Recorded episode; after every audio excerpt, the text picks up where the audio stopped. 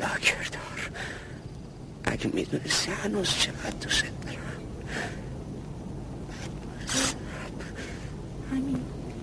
اینجا چیکار می‌کنی؟ چیه؟ آقای رحیمی! بله خانم بله خانم. کمک! بله خانم سلیمانی چی شده خانم؟ داد نزن نمی‌زنم. نمیزنمت. نمیزنمت.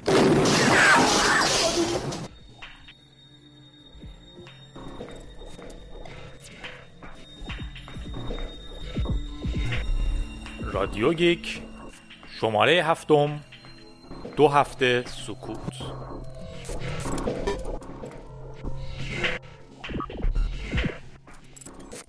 سلام جادی هستم. رادیو گیک رو یک بار دیگه برای شما اجرا می‌کنم. شماره هفتم هستیم. بعد از دو هفته سکوت. یک شماره طولانی.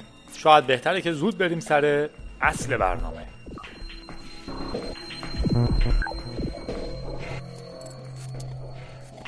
بخش اول اخبار هستش. خبر اولمون درباره سیری خائنه لومیا 900 رو بهترین تلفن می‌دونه. لومیا 900 ویندوزی رو. آدم های بامزه ای از سیریشون که سیستم سوال جواب صوتی آیفونه که خیلی هم بهش افتخار می‌کردن و اول که اومده بود قرار بود جهان رو متحول کنه پرسیدن که بهترین تلفن دنیا چیه سیری؟ What's the best phone ever? جواب شنیدنیه.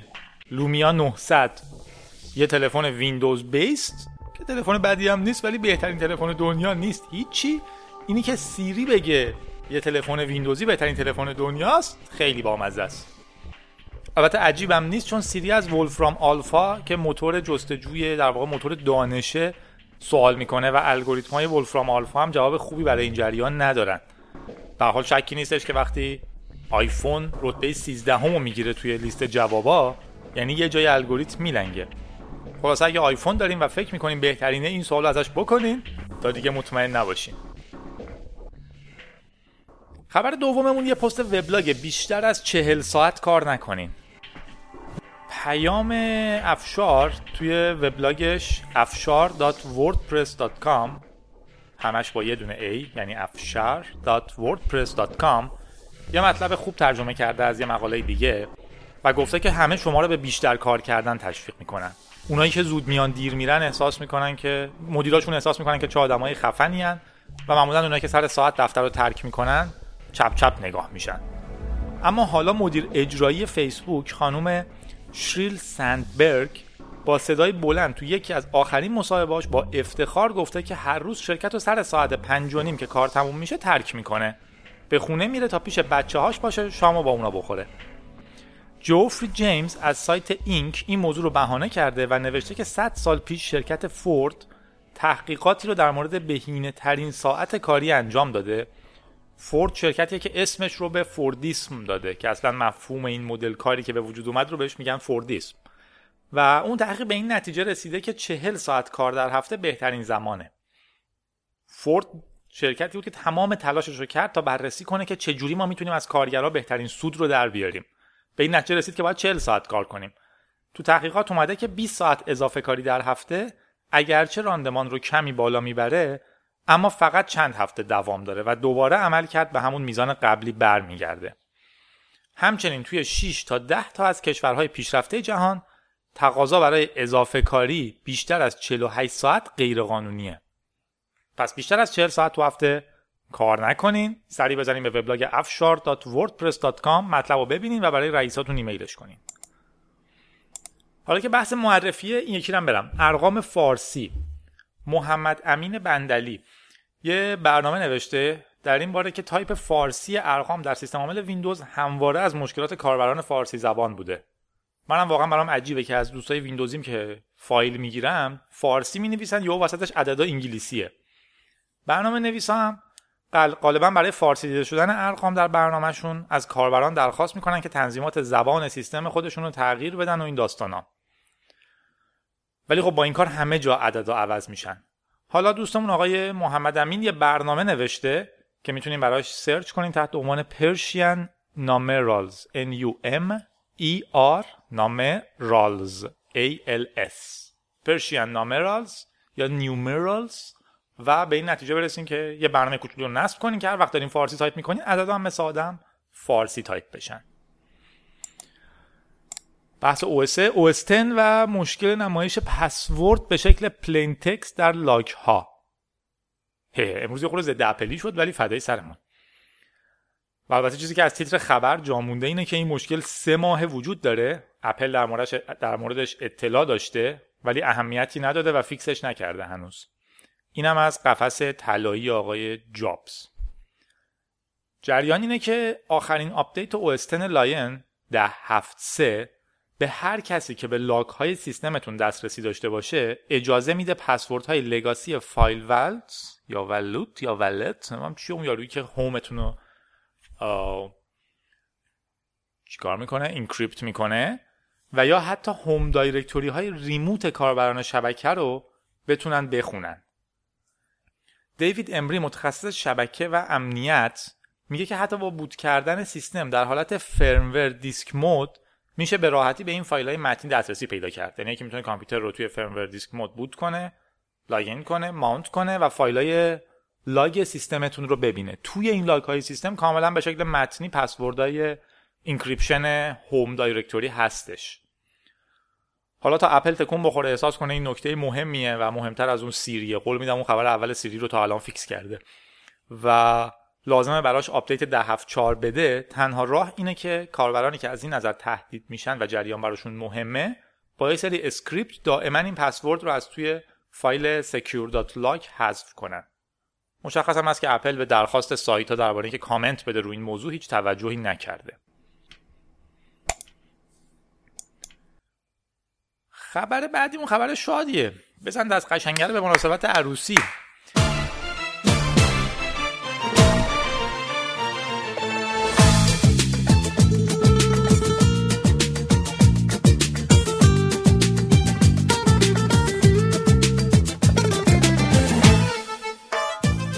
اولین عروسی تو کلیسای فایل شیرینگ.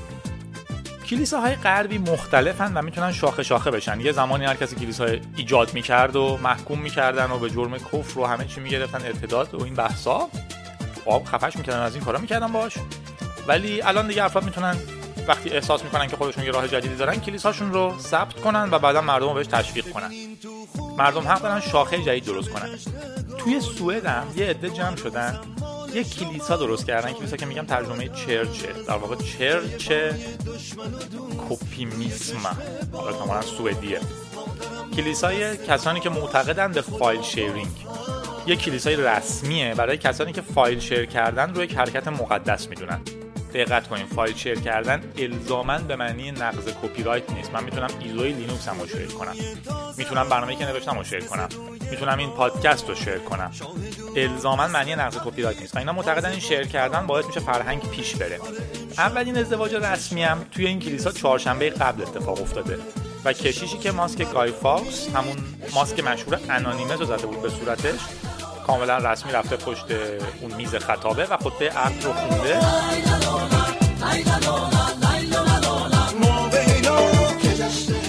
عروس رومانیایی معتقد به file sharing با دامادی عروسی کرده ایتالیایی از همین فرقه و هر دو توافق کردن که بقیه عمرشون رو با همدیگه سیر کنن و چیزی که دارن رو با همدیگه شیر کنن. چرا که عشق همون شیر کردنه و یک زوج باید هر چیزی که دارن رو با هم به اشتراک بذارن و از طریق اشتراک دی ان ای هاشون کپی های جدید در دنیا تولید کنن. این ازدواج مثل هر ازدواج دیگه ای تو سوئد به رسمیت شناخته میشه و ما دوباره دست قشنگه رو می‌زنیم به مناسبتشون. به افتخارشون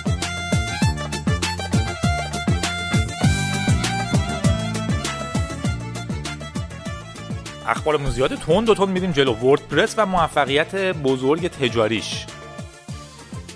آلن تینگز یا تینگز نمیم چه انگلیسیشو ننوشتم.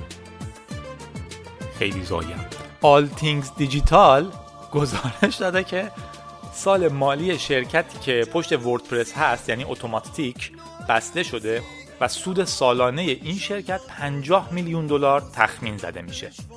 این یک موفقیت خیلی بزرگه برای CMS فری اوپن سورس مت مولنوک مدیر این شرکت از این موضوع حسابی خوشحاله و شرکتش گفته که وردپرس سیستم مدیریت محتوایی انتخابی 48 وبلاگ از 100 وبلاگ برتر دنیاست 48 تا از 100 تا. و قدرت دهنده به 15 درصد کل وبلاگ های جهان. من شخصا حسابی خوشحالم چون یه نمونه جدید داریم از موفقیت تجاری یه سیستم فری سافتور و اوپن سورس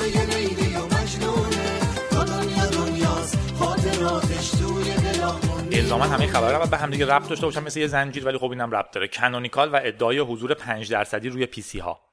مایک شاتلورث که یکی از شرکت های دیگر رو داره به اسم Canonical که Ubuntu رو میده و کاملا در تلاشه که نمونه موفق تجاری دیگه از business مبتنی بر یه نرم افزار آزاد باشه حرفای زیاد امسال خیلی زیاد زده. حرفای ببخشید بزرگ.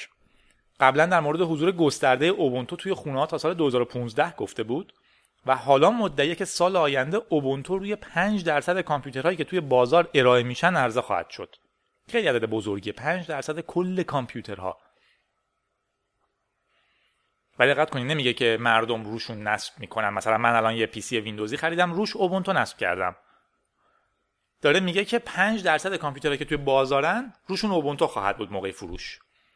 مدیر تجارت کنونیکالم اعلام کرده که سال گذشته 7.5 میلیارد دلار سخت افزار میلیارد یعنی بیلیون. 7.5 میلیارد دلار سخت افزار با سیستم آ... با سیستم عامل اوبونتو فروخته شده و گفته که امسال این رقم دو برابر خواهد شد. یعنی انتظار میره که امسال 15 میلیارد دلار جنس کامپیوتری فروش بره که روش اوبونتو نصبه. این خبر رو به شکل همزمان دلم باهاش اعلام کرده چون دل یکی از شرکتایی بود که اول شروع کرد لپتاپ های اوبونتوی فروختن و بعد منصرف شد. و الان دوباره اعلام کرده که یه لپتاپ ویژه برنامه نویس ها به بازار خواهد داد که روش از اول سیستم عامل Ubuntu نصبه. و حتی image هایی را منتشر کرده برای دارندگان بعضی لپتاپ های فعلی که من می‌تونم مستقیم image رو دانلود کنم و رو لپتاپ هم نصب کنم. و مطمئن باشم که همه چیز به خوبی کار می‌کنه. و خبر آخرمون انرژی هسته‌ای هستش توماری خاموش میشه و ژاپن خلاص از انرژی هسته‌ای. ژاپن آخرین راکتور نیروگاه اتمیش یعنی توماری رو برای تعمیرات خاموش می‌کنه یا درستتر بود بگم ژاپن آخرین راکتور آخرین نیروگاه اتمی فعالش رو برای تعمیرات خاموش می‌کنه و یک سری از مردم توی پایتخت به این مناسبت جشن می‌گیرن که کشور بعد از چهل سال داره بدون انرژی اتمی برقش رو تولید می‌کنه درسته که به ما میگن انرژی اتمی خیلی خوبه همه دارن پیشرفت می‌کنن فقط چون انرژی اتمی دارن ما چون نداشتیم پیشرفت نکردیم و این داستان ها ولی واقعیت اینه که خیلی از کشورهای اروپایی دارن انرژی اتمیشون رو کنار می‌ذارن. حالا هم ژاپن داره این کارو می‌کنه. با وجود هزینه‌های خیلی زیادی که کردن به این نتیجه رسیدن که آلودگی زیست محیطی که نمی‌دونن بعد با زباله‌اش چیکار کنن و خطراتی که نمونه‌هاش رو هم توی جاهای مختلف دیدیم معنیش اینه که واقعا نمیصرفه براشون. اروپایی که خیلی هاشون حذف کردن ژاپن هم بعد از حادثه اخیرش تو سونامی که نیروگاه شدیدن مشکل زا شد برای کل منطقه شروع کرد همش برای تعمیرات خاموش کردن و تا حالا هرچی که خاموش شده دیگه روشن نشده. چون باید یه مجوزی صادر بشه که این امنه و اون مجوز دیگه صادر نمیشه. به هر حال اکثرشون رفتن سراغ روش های مدرن تر و در طولانی مدت کم هزینه تر از انرژی باد گرفته تا خورشیدی که خب مشخصا یه انرژی کاملا کاملا عالیه. ولی نیاز به پیشرفت تکنولوژی داره. خوشحالیم برای ژاپن. و با این خبر اخبارمون رو تموم می‌کنیم. سوار زیر دریایی بشین تو اعماق میبینمتون.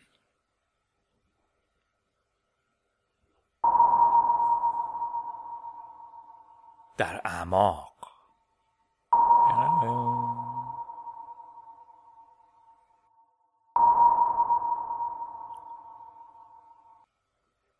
برای خوندن همه پرایوسی پالیسی هایی که در یک سال تیک می‌زنین لازمه یک ماه از سال از شرکتتون مرخصی بگیرین تا بتونین بخونینشون. من یه دوست عالی دارم به اسم سینا جلوتر تو این پادکست هم دوباره دربارش حرف می‌زنیم که وقتی برای فامیلش برنامه نصب می‌کرد همیشه سر صفحه license agreement که میگه I agree باید تیک بزنیم برین صداشون می‌کرد می‌گفت بیایم بخونیم ببینیم با این موافقین یا نه. من اولا فکر می‌کردم یه شوخی بامزه است. از جایی به بعد فهمیدم که خب شما دارین یه تعهدی رو امضا می‌کنین. کسی که داره نصب می‌کنه حداقل خودش بیاد بگه که OK تیک بزن نمی‌خوام بخونم. درسته که من دنبال نصب فلان برنامه هم درسته که من می‌خوام تو Gmail account باز کنم یا هر کاری ولی به هر حال دارم زیر یه چیزی رو تیک می‌زنم و امضا می‌کنم که من اینو قبول دارم. خیلی وقتا ما می‌خوایم سریع به برنامه برسیم سریع account مون باز بشه. اونو فقط یه پله بیخود می‌بینیم. ولی من تا آخر زمانی که اونو دارم یا ازش استفاده می‌کنم و حتی بعضی موقع خیلی طولانی تر از اون اون به من به قول خارجی ها اپلای میشه. این اتفاق برای من افتاد موقع ماشین اجاره کردن. می‌خواستم ماشین اجاره کنم یه برگه طولانی بود که اینا رو بخونین و امضا کنین. من اتوماتیک ایرانیوار شروع کردم زیرش امضا کردم. بعد یارو پرسید نمی‌خونین؟ منم به خنده بهش می‌گفتم که خب به چیز بدی که توش ننوشتین. بعد یارو می‌گفت خب حداقل باید بدونین توش چی نوشتین دارین چی رو امضا می‌کنین. وقتی هم خوندم توش چیزای مفیدی بود. مثل اینکه وقتی تصادف کردین چیکار کنین و تمام این داستان ها حالا هم اکثر سایت ها برنامه ها تقریبا هر کاری که ما می‌کنیم اول یه تیکی باید بزنیم که مقررات رو خوندم و قبول دارم. بعضیا یه لیست scroll درازه بعضیا کلا اصلا یه دونه هست که من این لینک رو خوندم قبول دارم. توش کلیک هم حتی نمی‌کنیم. دوستانی هم دارم که فکر می‌کنن اگر سایتی چنین چیزی داشته باشه یعنی سایت امنیه و به حریم شخصی احترام می‌ذاره. اصلا اینطوری نیست. تو اون ممکنه هر چیزی نوشته باشه. ولی خب آیا واقعا ممکنه ما این متنای طولانی و فنی و حقوقی رو بخونیم؟ یه تحقیق جدید میگه که اگر یک فرد معمولی بخواد تمام license agreements توافق نامه و privacy policy سیاست حفظ حریم شخصی که سایت ها دارن رو که به شکل روزمره می‌بینه و امضا می‌کنه رو بخونه در سال نزدیک به 250 ساعت کاری یا تقریبا سی روز کاری احتیاج خواهد داشت. خیلی عدد بزرگیه. آلیشیا مکدونالد و لوری فیت میگن که طول متوسط این قراردادها هر کدوم تقریبا 2500 کلم است که فقط خوندنشون با سرعت معمولی به شکل یک رمان 8 تا 10 دقیقه زمان می‌بره. پس مشخصه که هیچ کدوم از ما این کارو نمی‌کنیم. حتی اونها به یک نمونه اشاره کردند که یک کمپانی توی توافق نامش گنجونده بود که اگر کسی تا اینجا رو خوند و اولین نفری بود که با ما تماس گرفت و گفت اینجا رو خونده ما بهش هزار دلار جایزه میدیم. حد می‌زنین چی؟ چهار ماه طول کشید تا یکی ادعا کنه که تا اینجا خونده و هزار دلارش رو بگیره. خلاصه گیر کردیم دیگه. نمی‌تونیم امضا کنیم چون که باید بخونیم امضا کنیم. اگرم بخونیم باید سالی یه ماه مرخصی بگیریم از شرکت مشغول خوندن اینا باشیم. شاید راه حل این باشه که مثل GPL یه چیز استاندارد درست کنم. من بگم من تو این سایت طبق قواعد شماره 85 عمل می‌کنم. و همه بدونن 85 چیه. و یه نامه هم داریم در قسمت دوم. از بخش در اعماق میخونمش. قضاوت با شما.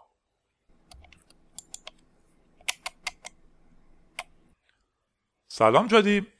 این چند روزه درگیر یه موضوع جالب شدم دیدم بد نیست برات بفرستم. اگه خواستی تو وبلاگت یا تو رادیو گیک ازش استفاده کنیم پنج شنبه شب که داشتم از ایرانسل کارت شارژ اینترنتی میخریدم فهمیدم که یه مشکل تو سیستمشونه. با اینکه ایرانسل شارژ رو میفرستاد مبلغ شارژ بعد از چند دقیقه به حساب بانکی برمیگشت. اول فکر کردم مشکل از بانکه و بعد دوباره خودشون برداشت می‌کنن. اما فردا صبحش یعنی صبح جمعه که چک کردم دیدم پولی از حسابم برداشته نشده. دوباره کارت شارژ خریدم و دوباره همون اتفاق تکرار شد. به دوستام قضیه رو خبر دادم همه شروع کردم به خرید. یک کم طمع ورداشتم و یه صد هزار تومنی شارژ کردم. جالب ترین نکته این بود که من فقط سی هزار تومن تو حسابم داشتم ولی بهم اجازه داد صد هزار تومن تیکه تیکه شارژ کنم چون پول برمیگشت.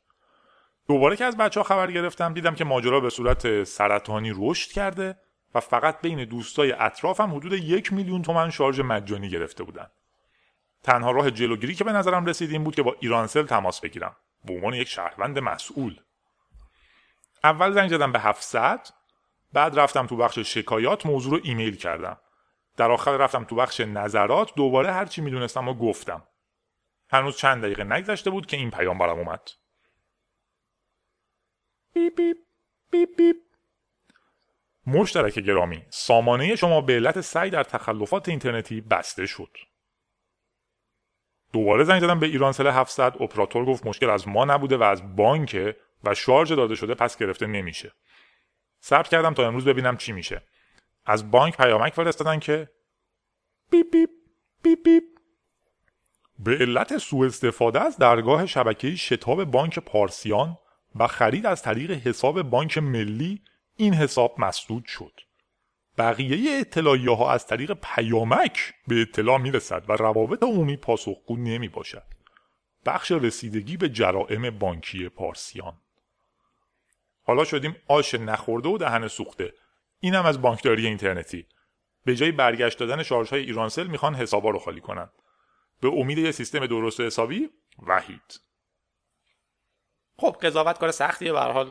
وحیدم دیده میشه پول برداشت یه خورده زیادی برداشته. شاید هم با مزه بود دادم هیجان زده میشه فکر می‌کنه یه فرصت عالیه. ولی خب بعدش چون خبر داده خودش مشخصا توی لاک ها هست.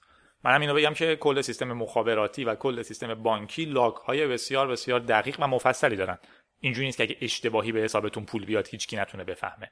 در واقع هر وقت این اتفاقی میفته کار قشنگتر اینه که سریعا بهشون خبر بدین. اگر اونها هم عقلشون برسه و آدمای معقولی باشن منطقا باید بهتون جایزه بدن. حداقل این که ایده منه. خب.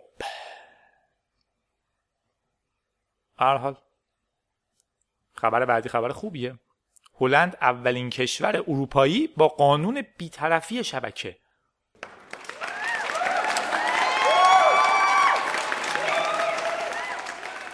یادتون نگه این تاریخو 8 می 2012 هلند یک قانون مهم تصویب کرده که دیوار دفاعی محکمیه برای حفظ آزادی های مردم.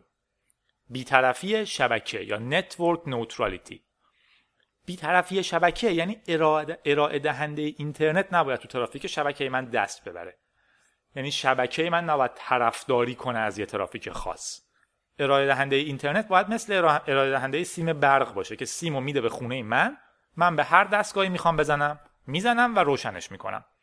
این کاملا برعکس با این ایده که یک نفر سیم برق بده ولی بگه که فقط وسایل LG رو می‌تونم روشن کنم و اگه زدمشون به سامسونگ باید ده دقیقه صبر کنم تا سامسونگ گرم بشه بعد روشن بشه. یا به من بگه من حق ندارم هیچ سیستم مثلا گرمایشی رو با این سیم را بندازم. سیم برق مال منه هر کاری بخوام باید باش بکنم و بعد پولش رو بدم. این خیلی مهمه. من دارم یه حجمی از برق مصرف می‌کنم پول اونو بهش میدم. اینی که دارم با اون برق چی کار می‌کنم دیگه به اون ربطی نداره. اگه یه شبکه بیطرف نباشه در واقع برگشتیم به کامپیوترها. یه کابل ممکنه به من بدن تو خونه بگم بیا این اینترنت تو. ولی ممکنه فیسبوک رو خیلی راحت لود کنه یوتیوب خیلی کند لود بشه. چون فیسبوک به شرکت یه پولی داده که فیسبوک مشهورتر بشه. منطقا آدما شروع می‌کنن چون آدما استفادهش کنن. شروع می‌کنن کمتر و کمتر و کمتر آپلود کردن توی فیسبوک. بیا بخشید بیشتر تو فیسبوک کمتر یوتیوب. یا مثلا ممکنه یه نفر باشه دوست نداشته باشه من خبرهایی که دوست دارم رو بخونم خبرهای واقعی رو بخونم یا از منابع مستقل بخونم یه اینترنتی به من بده که فقط منابع خبری خودش رو لود می‌کنه. هر جای دیگر رو بزنم نه اینکه به هم ارور بده ولی هی سب کنه بیاره نیاره 80 بار باید ریفرش کنم ببینم لود میشه یا هر چی. ولی همینی که منبعی که اون دوست رو می‌زنم از تو مونیتور می‌زنه تو چشم. این یه شبکه غیر بیطرفه و تو هلند غیر قانونی اعلام شده. هلندیا همچنین بر اساس این قانون حفاظت شدن در برابر شنود و ابزارهای شنودی که ممکنه سرویس دهنده های اینترنت سر مسیر ارتباطیشون بذارن. در نهایت هم قانون تاکید کرده که به خاطر اهمیت اینترنت تو زندگی آدم ها قطع کردن این اینترنت یک انسان فقط و فقط در شرایط بسیار خاص قابل توجیه و شرکت ها حق ندارن اینترنت کسی رو بدون حضور اون شرایط خاص قطع کنن. هی هی یه دلیل دیگه که پاشیم بریم هلند. البته اون یکی دلیل رو ظاهرا دارن منفی می‌کنن ها در واقع غیر هلندیا دیگه حق ندارن توی هلند گراس مصرف کنن. نمی‌تونیم بریم کافی شاپ گراس بخریم. Anyway. توی در اعماق بعدی که داره خیلی زیاد میشه چون که دو هفته خاموش بودیم اینه که بالاترین سطح دادگاه اروپا گفته API قابل کپی رایت کردن نیست. API های برنامه نویسی دادگاه عالی اروپا روز چهارشنبه یه حکم صادر کرده که به موجب اون API ها و بقیه خصوصیت های functional برنامه کامپیوتری قابل کپی رایت کردن نیستن. نتیجه این حکم اینه که مردم حق دارن برنامه ها رو بررسی کنن و مشابه اونها رو بسازن. API می‌دونین چیه دیگه احتمالا. مثلا من یه web service می نویسم. به شما میگم اگر این شکلی به این آدرس با این متغیرها درخواست بدی من این کارو می‌کنم. اون برنامه ای که من نوشتم قابل کپی رایت کردنه چون برنامه منه. ولی اینی که به این شکل این کارو بکنی این میشه رو کسی نمی‌تونه بگه این دیگه فقط مال منه. یکی دیگه کاملا حق داره دقیقا برنامه خودش رو بنویسه ولی اون تیکش که اگه اینجوری صدا بزنی فلان function رو اینجوری من این کارو می‌کنم رو شبیه مال من درست کنه. من نمی‌تونم بگم اون دیگه مال منه. کد برنامه مال منه ولی نه ایده ارتباطی باهاش. تمرکز اصلی این جریان توی این دادگاه خاص یه بسته مشهور آماری بوده به اسم SAS که توسط زبون برنامه نویسی SAS می‌شد براش script نوشت. حالا یه شرکت جدید اومده به اسم World Programming از روی کتابچه راهنمای SAS که می‌گفته چجوری می‌تونیم برای زبون ما script بنویسین برای پکیج ما script بنویسین تمام اون تابع ها رو پیاده کرده. من دارم کف دستم یه سری خط افقی می‌کشم تابع ها رو نشون میدم. اون تابع ها رو یک به یک پیاده کرده. مثلا می‌گفته اگر شما صدا بزنین add متغیر اول رو تو پرانتز بذارین متغیر دوم تو پرانتز بذارین پرانتز ببندین من این دو تا رو با هم جمع می‌زنم تو خروجی برمیگردونم. یکی دیگه دقیقا عین همین رو نوشته تو زبون خودش تو پکیج خودش. در واقع World Programming یه پکیج جدید درست کرده که می‌تونسته برنامه های SAS رو اجرا کنه. چون script های SAS در واقع API های پکیج SAS رو صدا می‌زدن. SAS شکایت کرده رفتن دادگاه و الان دادگاه رأی داده که API قابل کپی رایت کردن نیست و افراد دیگه حق دارن اونو پیاده سازی کنن. حالا باید منتظر باشیم ببینیم که دقیقا دعوای مشابهی که تو دادگاه عالی آمریکا جریان داره به چه نتیجه می‌رسه. و اگه مثل اکثر موارد رأی آمریکا و اروپا در مورد چنین چیزهایی مشابه باشه نتیجه بسیار عالی خواهد بود. چون ما رو از وابستگی به یک پکیج خاص چون باها شروع کردیم آزاد می‌کنه. در واقع من می‌تونم بعد از یه مدت که از یه ابزار استفاده می‌کردم اگر ابزار دیگه پیدا کردم که همون API ها رو داشت یا یکی تصمیم گرفت عین همون API ها رو یک بار دیگه بنویسه سویچ کنم به اون. اتفاق بسیار بسیار بسیار خوبیه چون منو از وابستگی به یه موتور خاص خلاص می‌کنه. از اون ورم این واسم همیشه بامزه است که اون چه قاضیه که این حرفا رو می‌فهمه و می‌تونه دربارهش رأی بده. بامزه است. و آخرین مطلب در اعماقمون فیسبوک و تشویق مردم به اعلام وضعیت اهدای عضو تو صفحهشون. نیویورک تایمز اینجوری شروع می‌کنه که توی آمریکا تقریبا سالانه هفت هزار نفر که تو صف انتظار برای دریافت عضو پیوندی هستن به علت نرسیدن عضو بهشون میمیرن. من تو صف پیوند مثلا کبدم همینجوری که تو صفم چون هیچکی کبدشو پی... نمیده در واقع تو صف نوبت من نمی‌رسه با کبد هایی که میاد من میمیرم. به عبارت دیگه آدم ها تو صف انتظار اعضا میمیرن چون کسانی که در اصل ماییم که مردیم ترجیح میدیم به جای دادن قلب و چشم و کبد و کلیه و هر چون به درد می‌خوره به یک نفر و ایجاد امکان حیات اون آدم و تازه عضو خودمون بعد از مردن ما اینا رو ببریم زیر زمین دفن کنیم تا بپوسن. یعنی خشن شدن ولی خب به حالا فیسبوک داره تلاش می‌کنه که با داشتن 161 میلیون کاربر توی آمریکا صفهای پیوند عضو رو کوتاه کنه و این لیست 7000 نفره مرگ و میر رو کاهش بده. طبق برنامه‌ای که روز سهشنبه اعلام شده فیسبوک امکانی رو فراهم می‌کنه که آدمها بتونن تو صفحه شخصیشون علاوه بر سال تولد و مدرسه و کجا به دنیا اومدم و اینها وضعیت داوطلبی اهدای عضو بعد از مرگشون رو هم نمایش بدن. متخصص ها گفتن که متخصص های مرتبط با پیوند عضو گفتن که به نظرشون این کار یک جور مهندسی اجتماعی موثر از طریق شبکه های اجتماعی که می‌تونه مردم بیشتری رو تشویق کنه به اهدای عضو. یک کلمه بحث پیشرفته و پیچیده دیگه اینجا مطرح میشه درباره شیوه کار شبکه های اجتماعی. الان یه توهمی تو ایران وجود داره. پیش یه سری از دوستامون که فکر می‌کنن شبکه اجتماعی می‌تونه واقعا مردم رو بسیج کنه برای مثلا انقلاب برای اومدن تو خیابون. واقعیت اینه که اینجوری نیست. مسائل مصر و اینا کاملا میگن جور دیگه کار می‌کنه. شبکه اجتماعی مبتنی بر پیوندهای ضعیفه. شما حاضر نیستین جونتون رو از دست بدین چون فرندتون تو فیسبوک گفته فلان کارو بکن. اگرم فقط بحث communication ـه که ابزارهای communication خیلی زیادی هستن. اینجور اتفاقات خطرناک پیوندهای محکم می‌خوان با آدمهای نزدیک به هم و متحد. بر اساس اینکه فلانی واسه من لایک می‌زنه فلانی نمیاد واسه من بمیره. ولی تو چیزی مثل پیوند عضو. شما یه بحثی دارین که در واقع هویتتون رو دارین باش تعریف می‌کنین. همونجوری که میگین من به فلان مدرسه رفتم عضو فلان گروه هم همینه که ببینیم پنج تا از دوستاتون تیک زدن که بعد از مرگم حاضرم اعزام رو بدم می‌بینین که اونا یه لایه بالاتر میگم فهم و شعور ولی حالا خیلی سخت نگیریم بهش. نمیگم هر کی این کار نکرد فهیم نیست. ولی در واقع احساس می‌کنین که توی طبقه بندی اجتماعی هایارکی اجتماعی اونا انگار یه لایه بالاتری رو میگن آدمایی که حاضرن بعد از مرگشون این کارو بکنن. این یه پیوند ضعیف لازم داره که شما هم بکشه داخلش. در این حرکت خوبیه.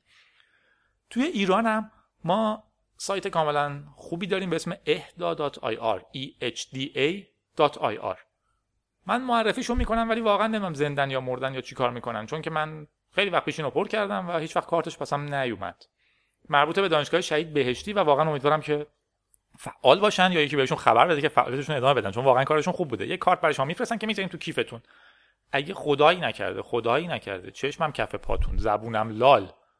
یه چیزی شد مردین ولی یه جایتون به درد می‌خورد از رو اون کارت می‌تونن بفهمن که آقا این آدم دوست داشته که اعضاش رو اهدا کنه به جای ببره با خودش بپوسونه. خودش هم تازه همینجوری میگم دیگه در واقع 30 درصدش زنده میمونه. بعدم نیست دیگه به حال. امیدوارم واقعا فعال بشه. یه صفحه عجیبی هم تو فیسبوک داریم که من عضو بشم پیوند اعضا. نمی‌دونم واقعا کار می‌کنه کار نمی‌کنه. اگه بچه‌هاش میشنون یه خبری بدن یه کاری بکنن اینا را بندازین اینا حیفن اینا برنامه‌های خوبی بودن. مدت های مدید یه سری ابله توش چت می‌کردن. سعی می‌کردن دوست دختر دوست پسر پیدا کنن توش. منم هم چرا اینجوری بود. به هر حال اگه صدای منو میشنوین کارت منو بفرستین. شما هم که پر نکردین بهتره بریم پر کنین. به دوستاتون حداقل به دور و بگین به این کار علاقه من بودین خودتون هم روی کاغذ بنویسین امضا کنین که من دوست دارم تمام اعضام پیوند. چی بشه؟ اهدا بشه اگه سقط شدم. بذارین تو کیفتون. خیلی کار خوبیه. و این بخش رو تموم می‌کنیم. میریم سراغ تبریک ها و تقبیه ها بزن شیپورو.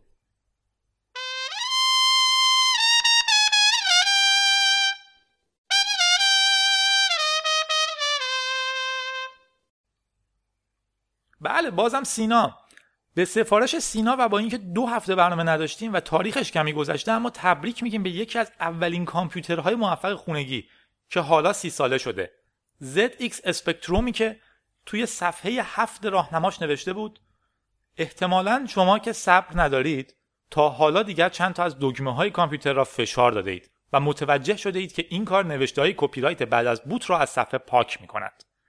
این خبر خوبی است. این را هم بگوییم که شما نمی توانید با این جور کارها به این کامپیوتر صدمه بزنید. جرأت داشته باشید. تجربه کنید. کسی که اینو تو راهنماش می‌ یعنی یه کامپیوتر خوب ساخته. فکر می‌کنم بعد از آتاری که خب کامپیوتر حساب نه آتاری نه TV game بعد از TV game این اولین چیزی بود که من داشتم و کامپیوتر حساب می‌شد یک چیز فوق العاده بود تبریک میگیم بهش سی سالگیش رو با تشکر از سینا من الان یه دونه دارم یادگاری از سیناست. شاید مال سیناست نمی‌دونم به حال. تبریک بعدیمون بدون شک مربوط میشه به انتشار کتاب خوب اوبونتو برای تازه کارها به آدرس اوبونتو خط فاصله book.org ubuntu u b u n t u خط فاصله book.org که کاری از نیما اجدری و ساسان نمیرانیان که احتمالا دوست خیلی خیلی قدیمی و خوب منه که سالهای سالهای سال ندیدمش. سر بزنیم به سایتش نگاهی به کتاب بندازین که جای خالیش حسابی احساس می‌شد. و تبریک سوم. به اون قابلیت کوچولوی موبایل که نه نیاز به اسمارت فون داره نه اندروید نه آیفون نه هیچ چیز دیگه ولی بیشترین کاربر دنیا رو داره و روزگاری برای ما مثل یک معجزه بود. SMS یا به قول تلویزیونی ها پیام کوتاه که من نمی‌دونم کی واقعا ممکنه اصرار کنه روی کوتاه بودن پیام. مثلا بگه که یک پیام کوتاه بزن بگو علی بیا. خب علی بیا پیام کوتاه دیگه به حال. جوونا هم که ظاهرا بهش میگن اس. مثلا میگن یه اس بزن که من زد بزنم بهت. بله. این قابلیت که بیشتر از چهار چهار میلیارد انسان دارن ازش استفاده می‌کنن حالا بیستمین سال تولدش رو جشن گرفته و مبارکش باشه. اوه چقدر تبریک تبریک دیگه هم داریم. تبریک به مناسبت چهارم می. روز جهانی بدون DRM و یک تشکر ویژه از انتشاراتی خوب و فهیم اوریلی که در این روز همه کتابهاش رو با 50 درصد تخفیف فروخته. DRM که بعضی بهش میگن Digital Rights Movements و بعضی هم بهش میگن Digital Restriction Movement. این مفهومه که تلاش می‌کنه جا بندازه چیزی که شما می‌خرین دیگه مال خودتون نیست. در واقع سعی می‌کنه یه سری کد اضافه کنه. مثلا اگه من کتاب ای بوک می‌خرم به من بگه که من بیشتر از 50 بار حق ندارم بخونمش. در حالی که وقتی من کتاب می‌خرم هر چقدر دوست دارم حق دارم بخونمش. یا مثلا اگه یه بازی می‌خرم میگه شما چون این بازی رو تو اروپا خریدین الان تو خاورمیانه حق ندارین بازیش کنین. باید یه بار دیگه بخرینش یا میگه اگه شما این فیلم رو گرفتین حق ندارین دیویدی شو در قرض بدیم به دوستتون که اونم ببینه. و این داستان ها که خب اینا کاملا خلاف عرفیه که ما با مفهوم خرید اینجور چیزها داریم. تبریک میگیم که یک روز جهانی بدون DRM داریم چهارم می. بین خودمون باشه DRM هم شدیدن در حال کنار رفتنه. تقریبا هر کی استفادهش کرد شکست خورد. و تنها تسلیت این هفته رو میگیم به اون نماینده مجلسی که چون یک کاریکاتوریست تصویرش رو به شکل کاریکاتور کشیده قرار 25 ضربه شلاق بخوره. شکنجه آدم ها اشتباه سرکوب آزادی عقیده و بیان وحشتناکه و وقتی این دوتا با هم ترکیب میشن و حتی یک نماینده مجلس که قراره توی مجلس از حقوق من دفاع کنه رو معصوم می‌کنن از حتی یک شوخی یعنی یه جای کار داره میلنگه. من بچه بودم یادم زمان رفسنجانی نشریه گلاغا بود که کارتون رئیس جمهور رو هم می‌کشید و اتفاق خاصی نمیافتاد. و یادمه که بچه که بودم مجله زمان شاه رو ورق می‌زدیم. ماهنامه توفیق تیت زده بود یک پای شهبانو در تهران است و یک پای او در همدان. بعد زیرش می نوشت خوش به حال مردم قزوین. و اکثر یک دو هفته توفیق دو توقیف می‌شد و بعد دو هفته بعد با یه تیتر بزرگ صفحه اول می اومد که یه حاجی فیروستوری داشت می‌زد می‌خوند و می‌گفت توفیق دو هفته توقیف بود. و شروع می‌کرد به انتشار. واقعا فکر می‌کنم به کجا داریم میریم که الان کشیدن کاریکاتور یک نماینده مجلس منجر میشه به شکنجه ای شامل اینکه کمربند یا تسمه یا کابل رو تو هوا بچرخونن یک نفر رو لخت ببندن به یه چوب دکل هرچی و اینو بکوبن پشتش تا درد و رنج و تحقیر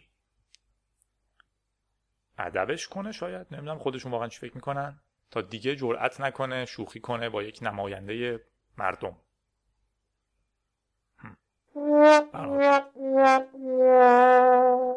سعی می‌کنم آروم باشیم.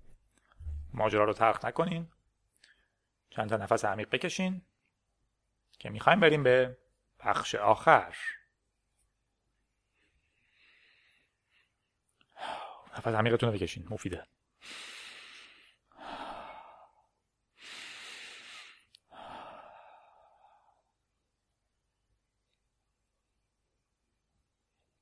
بخش آخر رو با محمد علمی هستیم که مطلبی رو برامون ضبط کرده و فرستاده در مورد شماره گذاری نسخه های لینوکس. میشنویم با صدای خودش محمد علمی.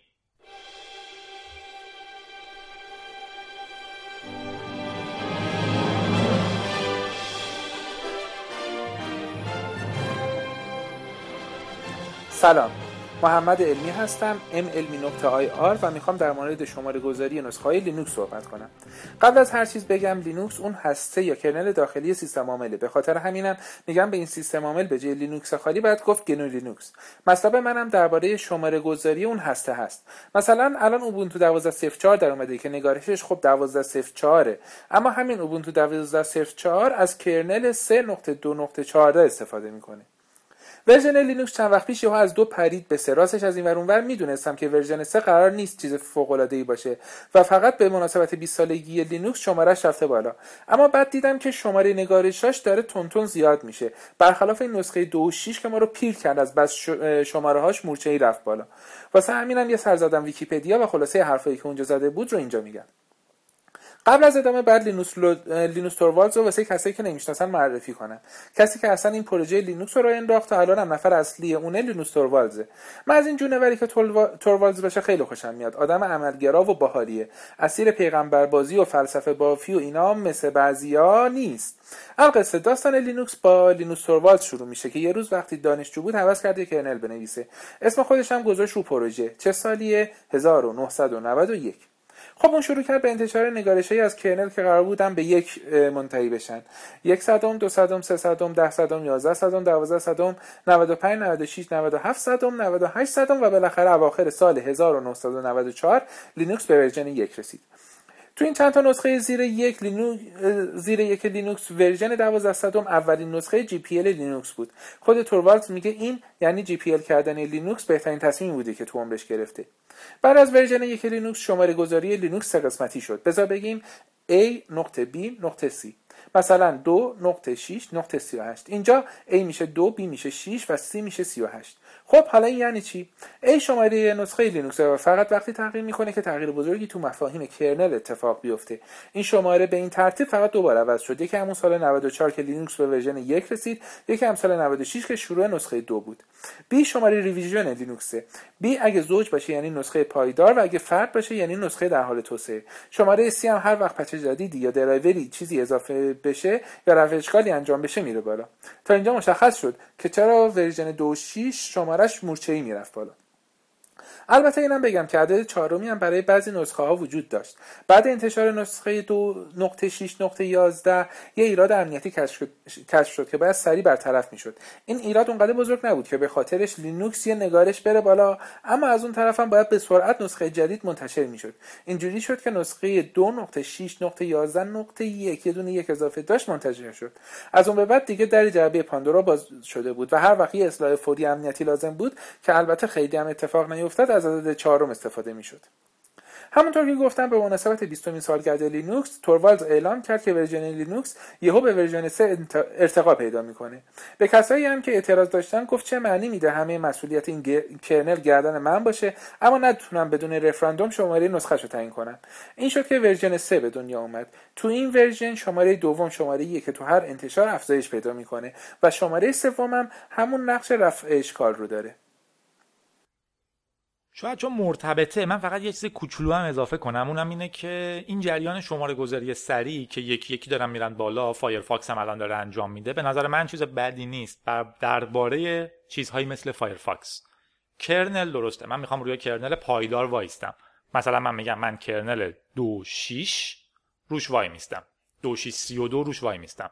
و خب یه سیستمم رو آپدیت نگه میدارم. همه یه سیستم ها نباید رو آخرین کرنل ممکن باشن. من یه سرور قدیمی دارم که نمی‌خوام upgrade ش کنم به یه چیز جدید. ولی درباره فایرفاکس logic شون این بود که هر کسی که فایرفاکس استفاده می‌کنه خب باید همیشه از آخرین نسخه استفاده کنه. در اصل با اینجور عوض کردن شماره version کلا مفهوم شماره version رو حذف کردن. ما داریم به اسم آخرین فایرفاکس دیگه به هم می‌رسیم نمی‌پرسیم او فایرفاکس تو چنده؟ همه فایرفاکس update شدن رو آخرین version هم. می‌خواد 100 باشه 200 باشه هر چی باشه. اون اهمیت شماره version که حالا داریم یک تغییر عمده میدیم حالا یه feature کوچیک اضافه شده پس یه دهم اضافه کنیم و اینا رو گذاشتن کنار. شما همیشه یه فایرفاکس دارین که کاملا update آخرین تکنولوژی ها رو استفاده می‌کنه. آخرین bug هم توش برطرف شده. باید همون رو استفاده کنیم.